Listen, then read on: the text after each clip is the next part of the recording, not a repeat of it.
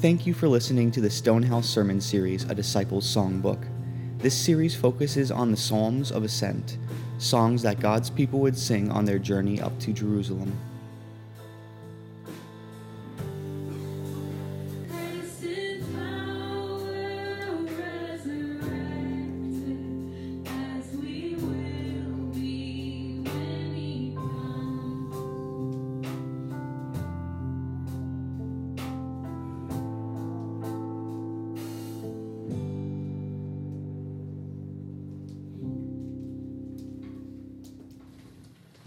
So, we've been walking through a series in which we look at Psalms 120 through 134.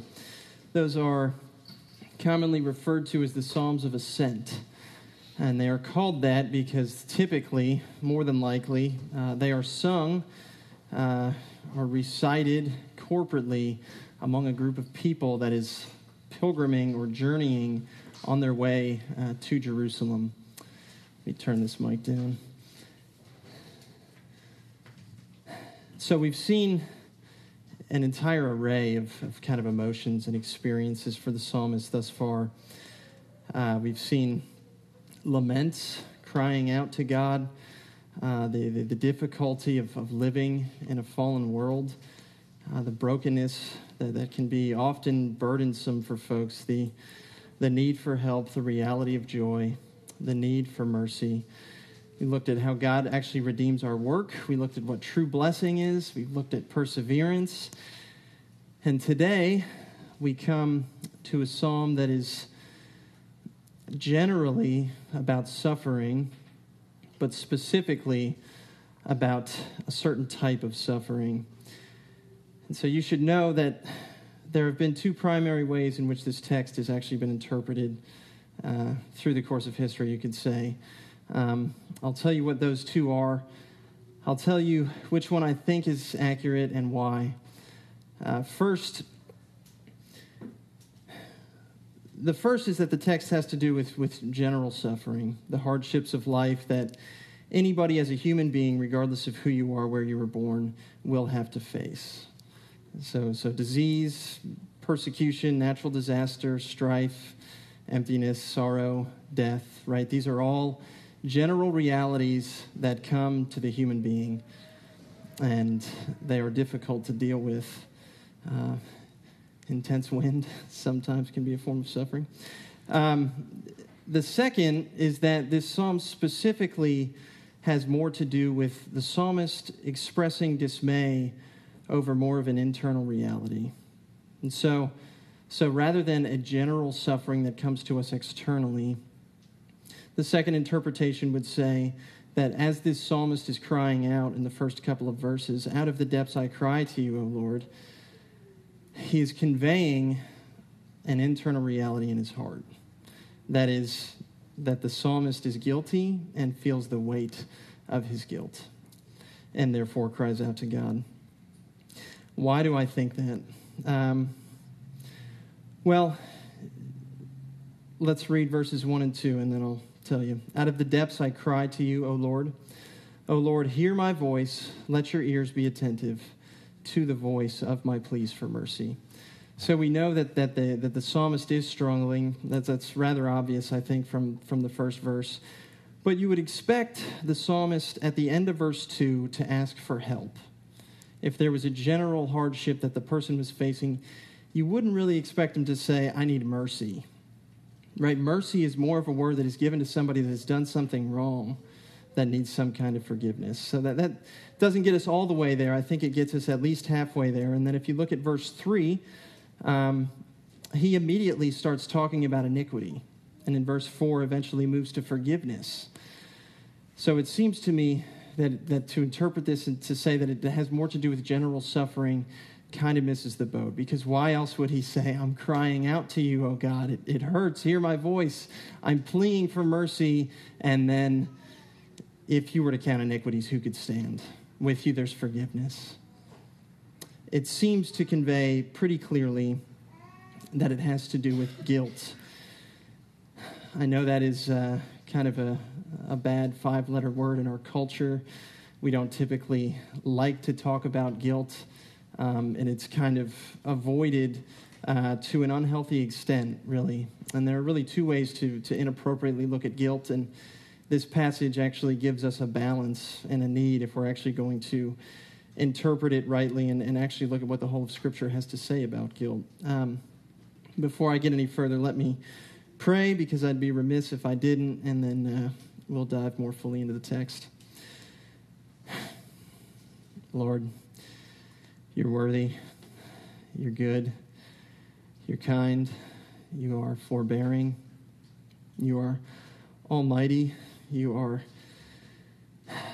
long suffering with folks like us, and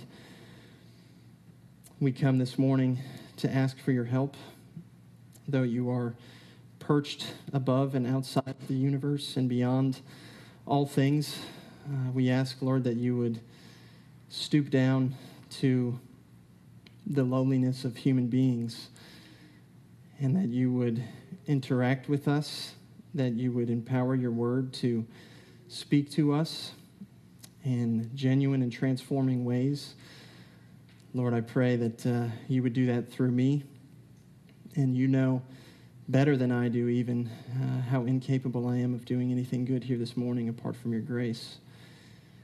So, I ask for your help. I ask that you would deliver to your people something worth hearing. I ask that your word would do what you've promised that it will do and that it will not return to you empty. And I ask that I would be faithful to that, faithful to the text for your glory. In Jesus' name, amen. Okay, we're going to talk about three things here, hopefully, if I do my job. One is the reality of guilt, two is the remedy of guilt, and three is the result of the remedy. So I already said that there's is typically a perception when you talk about the word guilt for people to just kind of, Ugh, I don't want anything to do with that. You know, I, I that see this is the problem I have with with religion, right? It's just guilt, burden driven, um, oppressive kind of language, and um, and it tends to leave a bad taste in people's mouths. And I would say that that is kind of a cultural narrative, and it is an overreaction to guilt. We, we, there's an equal and opposite error, which we'll talk about in a moment. But to say that guilt is um, to be avoided at all costs is an overstatement. And hopefully, I'll show you that uh, here. C.S. Lewis opens his, uh, his book, Mere Christianity, uh, talking about overhearing people quarreling and, and general statements that, that you overhear people talking about. He says this Everyone has heard people quarreling. I believe we can learn something very important from listening to the kind of things they say. They say things like this How'd you like it if anyone did the same to you? Or, That's my seat. I was there first. Or, Leave him alone. He's not doing you any harm. Or, Why should you shove in first? Or, uh, Give me a bit of your orange. I gave you a bit of mine. Or, Come on. You promised. And what C.S. Lewis is doing is he's saying that these general statements reveal something about the nature of reality. And what he does is he basically calls it the universal law of human nature. And that is fundamentally within every human being, there is a tendency to kind of assume an ought and an ought not culture or landscape, so to speak. There's, there's sort of this, this inherent thing in the human being that says, you should do this and you should not do this. And everybody generally agrees on that, right? These should and should not statements. And so what he's doing is appealing to an objective moral standard that is outside of us. The reason I say that is because when we talk about guilt, it's important that we establish some kind of standard. Because if you throw out guilt, you also throw out the standard. Right? In our in our attempt to run away from guilt and to, to hyper flee from it, so to speak, you're also throwing out any kind of objective right and wrong. Uh, this is better than this. You ought do this, you ought not do this. And so, in, in a way, it self defeats. To, to cast aside the reality of guilt in our lives is to also do away with this standard of right and wrong. Uh, there's, there's a common narrative in our culture that says, well, I do believe in morality, but I think it is something that is subjective and something that I should be able to decide for myself. Right? You don't need to impose your standards upon me. I'm a moral person. I think this is good. I think this is right. And it's possible for me to be moral without all of this guilt talk. And so I would say, in a sense, yes, that's true. There are good, decent people walking around that don't believe in guilt and are not motivated by guilt, that live quote unquote decent lives and are nice to their neighbors and so on and so forth. The problem is, is that in theory, it, it sounds nice, but practically, nobody this, lives this out. Right? So you can say it in theory, but in real life, if somebody steals your car, you're not going to say, well, that's just maybe their moral truth. Right? You're going to say, justice. I demand justice. I appeal to this higher authority that that person should not have stolen my car. Right? Thereby saying there is an objective moral standard that we should adhere to the reality is, is that sometimes people are guilty of doing things wrong. It's just something that we need to come to terms with. If, if you can't say that, if you can't define that, then you have to do away with our judicial system altogether. We, we would have to stop imprisoning people. We would have to stop bringing justice to victims. It doesn't hold up when you zoom in on the subjective moral uh, viewpoint. And, and kind of out of that has sprung what, what might be referred to as the self esteem movement. Um, a really common, popular narrative in America right now, in the West in general, is that we need to do everything in our power not to make people feel bad about themselves. Now, I'm not talking around talking about walking around berating people and making them feel awful. Of course, that should be avoided. But there seems to be a hypersensitivity that says we only must affirm people. And, and out of that has sprung this self esteem movement that says uh, low self esteem equals damage to society, right? These sociopathic people, the real problem is that they don't feel good about themselves, and that if we could just get them to feel better about themselves, they wouldn't be a harm to society anymore. A woman by the name of Lauren Slater actually wrote a piece in the New York Times, which you can Google and, and read for free, unless you're over your 10 New York Times article per month uh, limit. Um, but I was not, so I could read it for free. Um, her name is Lauren Slater. She, she write, writes a piece for the New York Times called uh, The Trouble with Self Esteem. And in it, she basically outlines the fact that this research that has come out, uh, primarily, I think, starting in the 90s, about this low self esteem and it ruins people, and we need to just dole out praise regardless of what they've done and just make them feel okay, and, and, and they'll walk through life and be healthy, productive, wonderful citizens. She says it doesn't really hold up because there's some research um, being done that actually directly contradicts that. There's a guy by the name of uh, Roy Baumeister, who's a social psychologist who has done a lot of research on this, and uh, he seems to think the opposite is true. There's also a guy uh, by the name of Nicholas Emler who has kind of worked with him, and here's what he says The fact is, we've put antisocial men through every self esteem test we have. And there's no evidence for the old psychodynamic concept that they secretly feel bad about themselves. These men are racist or violent because they don't feel bad enough about themselves. If we lived in a society in which people never felt guilty, you'd, you'd, you'd, you'd live in utter chaos. I mean, I, I'd heard that they were actually looking at some kind of medication uh, to help with PTSD uh, so that people could get over the harmful effects of whatever they had walked through that had caused the PTSD. But they were really fearful because the same thing that would soothe the aftermath or the effects of the trauma that they had gone through would also basically suppress the conscience. It would also basically cease from making people feel bad about things that they have done.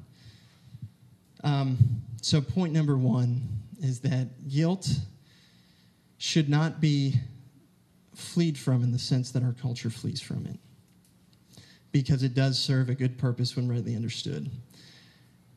Secondly, we, we, we don't want to ignore the equal and opposite error, right? And that is that we as people, well, okay, there are churches in America that are, you could say, maybe hyper religious, and they make it every aim of their life to make people feel guilty, right? So their whole narrative is you must feel guilty, you must continue to feel guilty, and guilt, guilt, guilt. And we, you know, they beat people over the head with it, and, and that is on the opposite end of the spre- spectrum, and that is also not where we want to go. Scripture does not present either one of those. I find that people often think that, that uh, the Bible and Christianity and the church in general teaches this moralistic guilt, guilt, guilt, berate people, control them, use guilt as a tool of manipulation. I find that most people that I talk to that are not a part of the church tend, tend to view it that way. But it's important for us to realize that Psalm 130 has a verse 4 in it, and you have to ignore that in order to uh, align with that uh, type of thinking. So, hopefully, I've established that, that guilt is, in some regard, a good thing, a necessary thing, and when viewed with balance, uh, we need not be afraid of it. Um, at the same time, though, we have uh, a little bit of a problem because as people, we're not necessarily disposed, uh, predisposed to seeing our guilt very clearly, right? It's, it's a lot easier to shift blame than it is to accept blame. That's just kind of who we are as a result of the fall. It's easy for us to point, it's hard for us to say, guilty is charged, right? And so oftentimes it takes something external to come and confront us to reveal our guilt. Couple examples, hopefully, that can maybe help you see this. Anybody ever had a performance review? I'm sure everybody has, right? Well, most people. But you know, it's interesting because you find that most people, I think, probably do their jobs fairly well and set out to do them well and try to do them well and want to work hard. Uh, but in spite of that, there's something about hearing, I'm going to review you, that conjures up every tiny detail, every mistake you've made over the last six months, right? Immediately, uh, the, the email you sent that was a slight miscommunication, the I that you forgot to dot, the T that you forgot to cross is evident in the forefront of your mind. And so, what happened there? Did you become newly guilty, so to speak? No. The performance review merely revealed the guilt that was already there. Right? right? And I don't want to make too big a deal of not dotting an I, but the fact of the matter is, you did that, and the performance review enabled you to remember it, right? So you're revealing a condition that's already there. Okay, here's the other one three very powerful words uh, in the form of a question, particularly spoken by a spouse or maybe a parent. Can we talk? right? Some of you know immediately. If my wife comes up to me and says, Can we talk? My heart sinks a little bit, right? Right away. What did I do wrong? You know, I- I wasn't thinking about something that I did. I wasn't thinking about uh, a mistake that I had made, but the moment she says, Can we talk? I go to every mistake I made in the last week and I'm conjuring it up and I'm like, Oh, it could be this, it could be that, it could be this.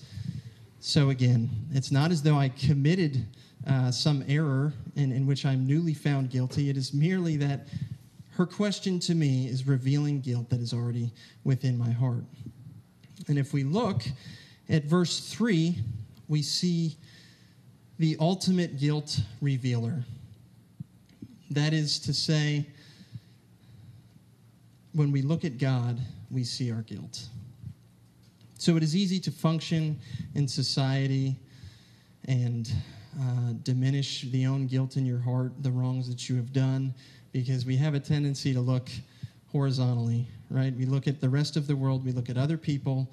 There's always somebody worse, and so we stand on a righteousness that is just a little bit better than someone else's. or we spin it in such a way that, yeah, I'm bad at this, but this person's bad at this. And we give ourselves a false sense of righteousness. The psalmist, however, understands that our guilt compared to other people is virtually nothing. Compared to God, it should bring us great sorrow. He says, If you, O Lord, should mark iniquities, O Lord, who could stand? So we need to understand and establish that the righteous standard that we are called to live to is God's standard. It's not ours. It's the standard of the perfect, all knowing God of the universe who possesses all knowledge and sees all things. That is who every human being will have to answer to. Hebrews 4 uh, 13 says, No creature is hidden from his sight, but we are all naked and exposed to the eyes of him to whom we must give account. Psalm 139, verses 1 through 4 says, O Lord, you have searched me and known me. You know when I sit down and when I rise up. You discern my thoughts from afar. You search out my path and my lying down and are acquainted with all my ways. Even before a word is on my tongue, behold, O Lord, you know it altogether. We have to understand that God has created all things and knows all things, and you cannot slide anything past him. I promise you that every single human being in this room has a secret that they would not like exposed, has done something wrong that they would be ashamed of, that they would be guilty of, right? That, that we just do not, we keep it close to our chest. We don't want to be exposed. And it makes perfect sense. And it's really important that we understand, thanks to verse 4, that the purpose of that guilt is not to drive you into the ground. Okay, let's see how the psalmist responds. Verse 3 If you, O Lord, should mark iniquities, O Lord, who could stand? So he sees, I'm toast. Before you, God, I cannot even stand. But then he says, But with you there is forgiveness, that you may be feared. So we understand that guilt is real. Guilt is a burden. It does press down on us. It brings us into lowliness. But why? What is the purpose of guilt? Restoration, forgiveness. Until you see your guilt, you have no need of forgiveness. If you walked up to 100 random people on the street today and said, I've got good news for you, you're forgiven, they would look at you like you were, I don't really care. that does, I didn't need to be forgiven, right? Forgiveness is worthless to the person that does not see that before God they cannot stand. If God marks our iniquities, if He keeps a track record, we will not stand.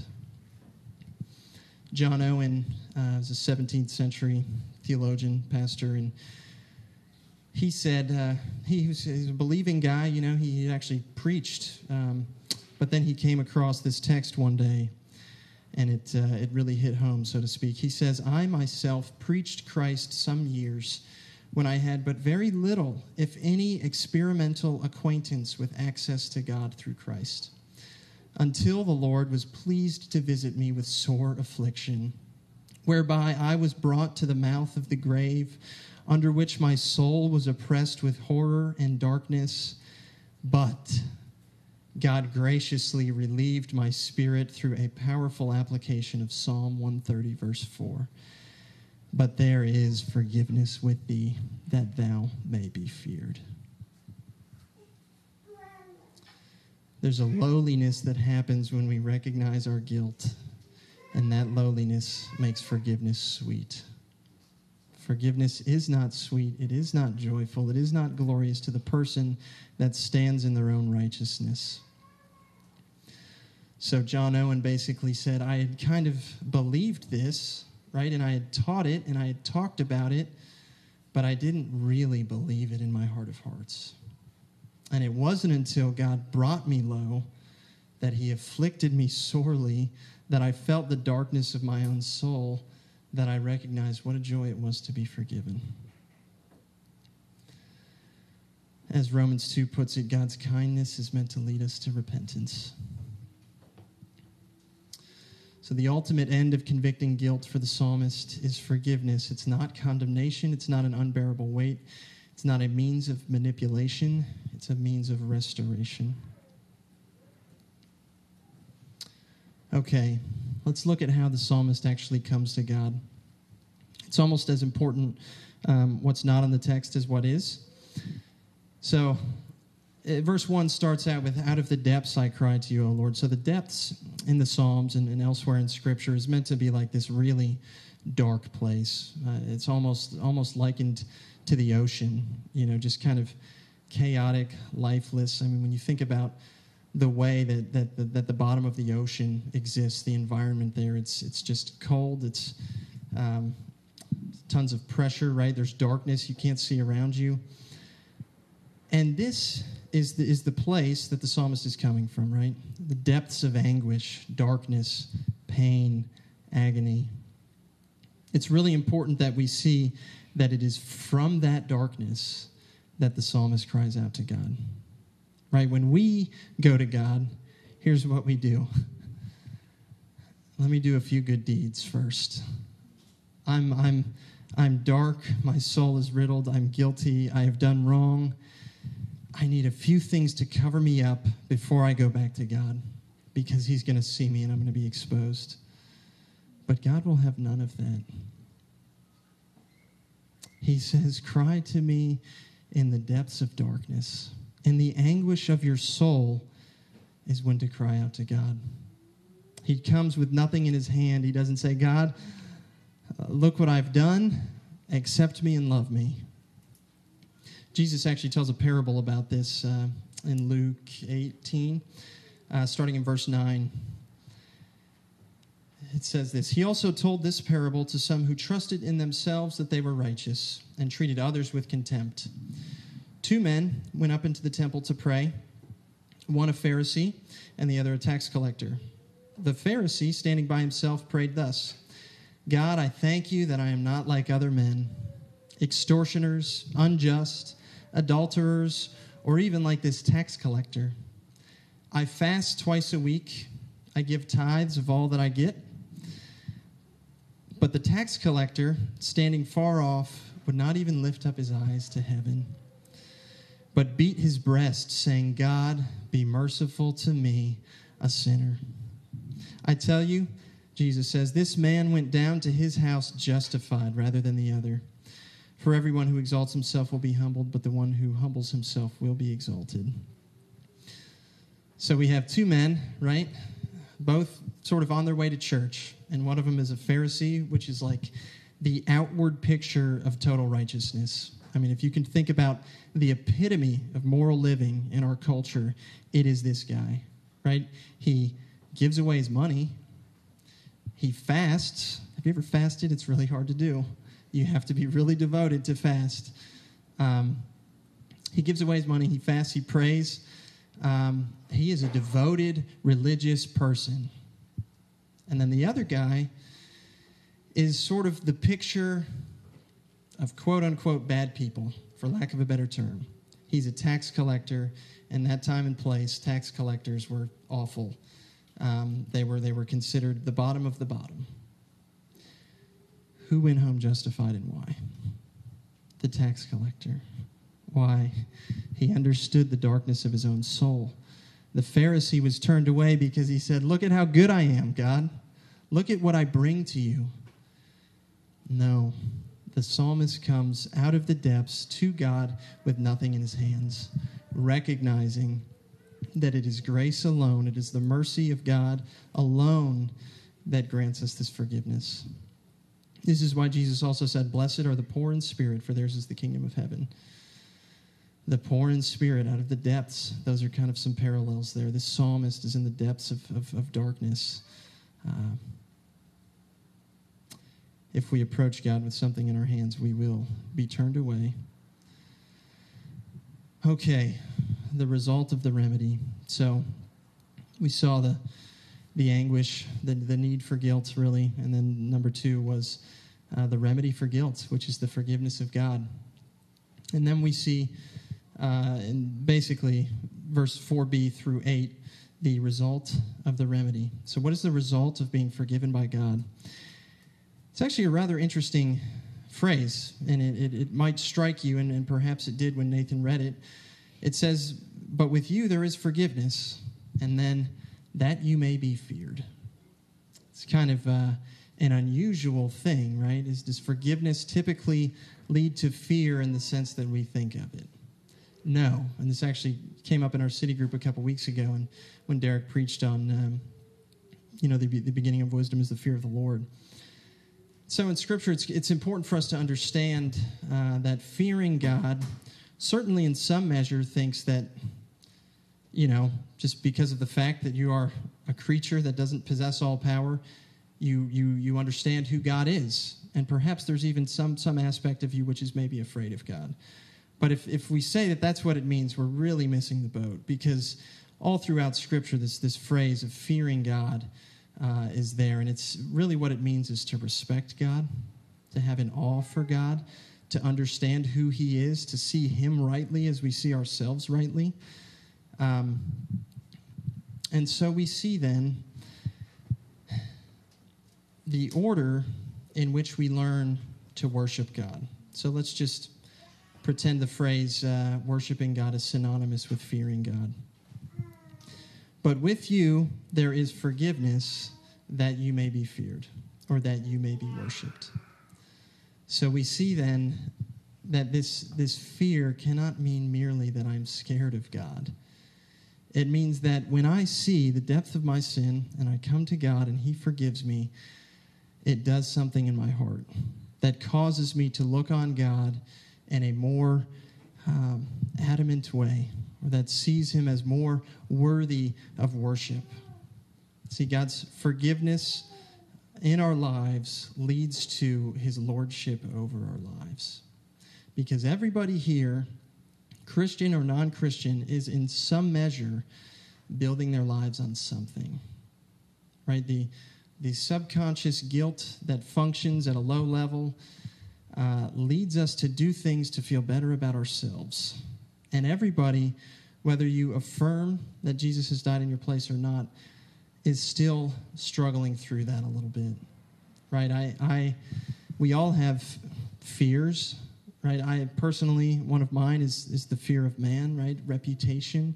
I want people to think that I'm amazing. Uh, why do I think that? If I actually had an understanding that God, the one who sees all, who created the universe, who is infinitely good, looks down at me and forgives me and puts his stamp of approval on me because of his grace, if I understood that, I wouldn't care. Maybe in some measure, but I care a lot more than I should, right? Everybody does that. Everybody fears something. Everybody builds their lives on something. To the extent that we see God's forgiveness in our lives, will, will be to the extent that we are freed from those and our lives are built more and more upon God and who He is.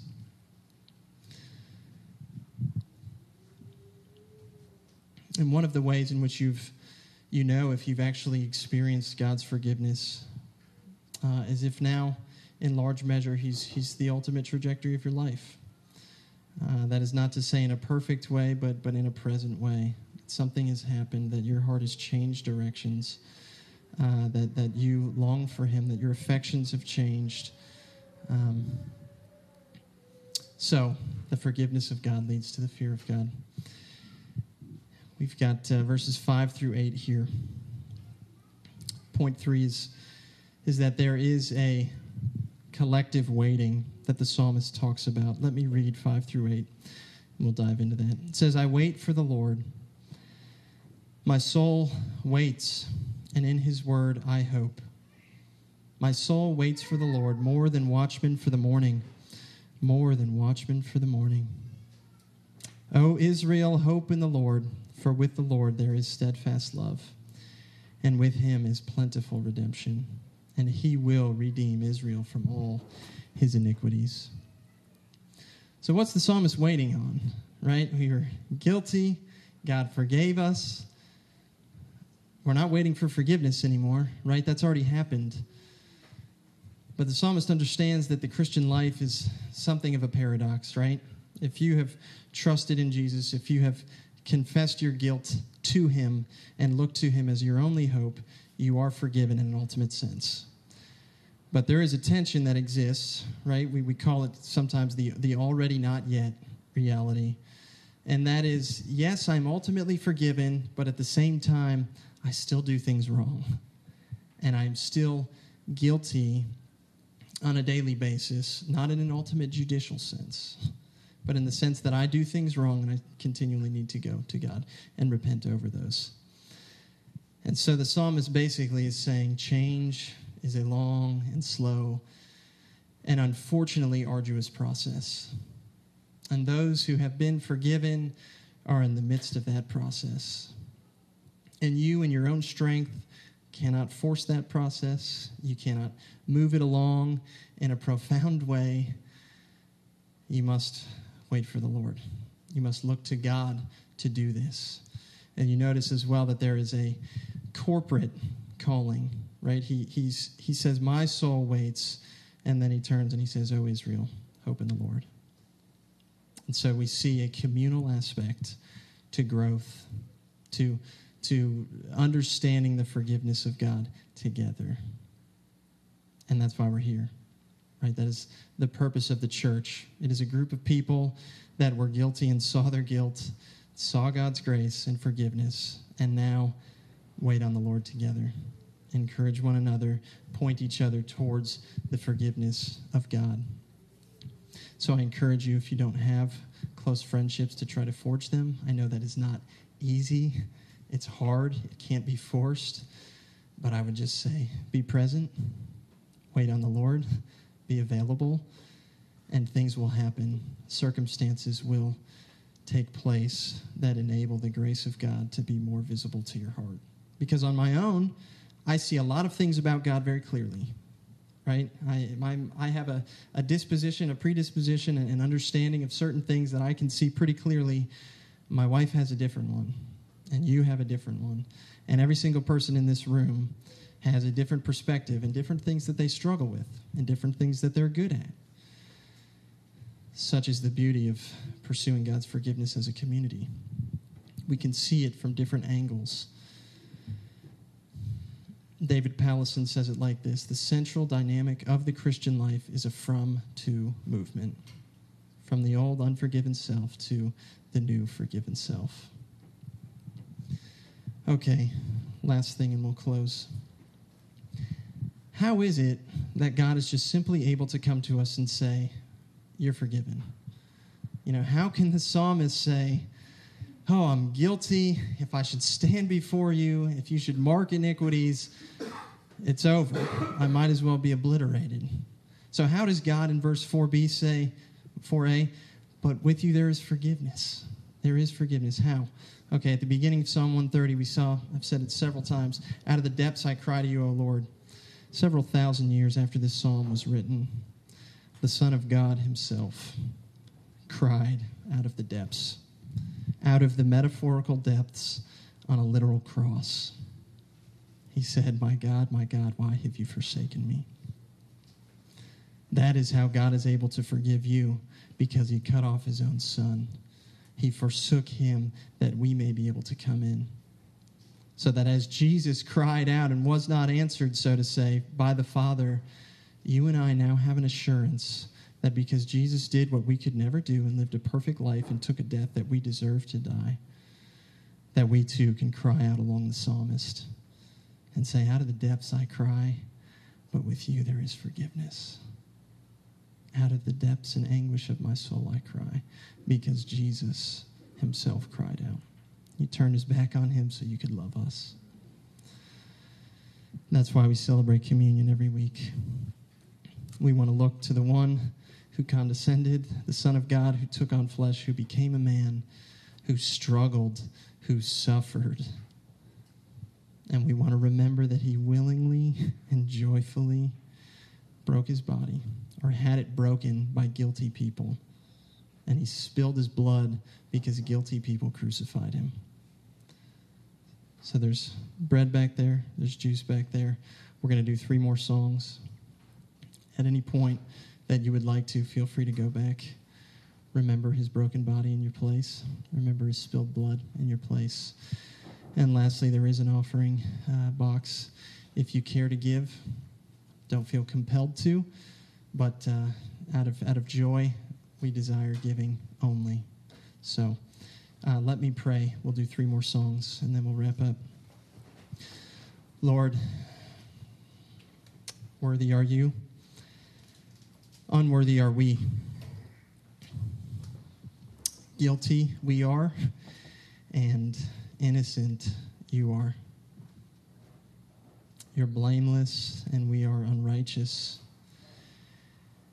And you took our place so that we know that we are not abandoned in the darkness of life that sometimes comes our way. We know that we can cry out and that you will hear us and that our ultimate problem has been solved. That is, we can now stand because you forgive. We thank you for this reality. And I pray, Lord, that as a community, we would see it more clearly together, that this would not simply be something that is in one ear and out the other, or a, a truth for our heads that doesn't migrate to our hearts, but rather that your forgiveness would be something sweet that we all taste corporately, together, that we revel in, that we love, that we point each other toward, and that it shapes and molds and makes us uh, more and more like you. We thank you so much for your grace, God. We pray this in Jesus' name. Amen.